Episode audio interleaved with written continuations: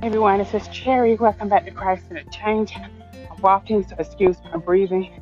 This is going to be quick, but in the book of Mark, Jesus um, basically acknowledges that the woman who touched him, y'all know it was a crowd, the woman gets through and touches his garment, and he says, Your faith has healed you. Your faith has healed you.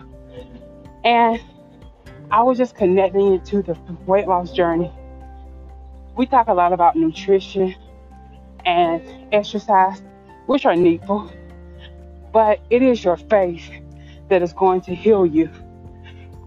Y'all know for yourself, there's been many people who they follow diet plans, they exercise, but things do not work out the way they want it to work out.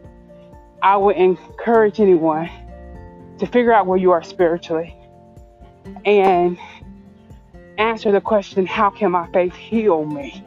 Right?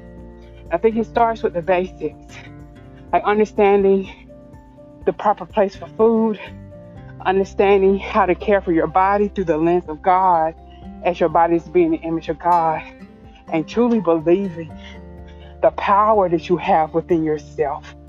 So I just want to drop that word of encouragement to let your faith heal you on this weight loss journey. But thank y'all so much for listening. And always find the joy.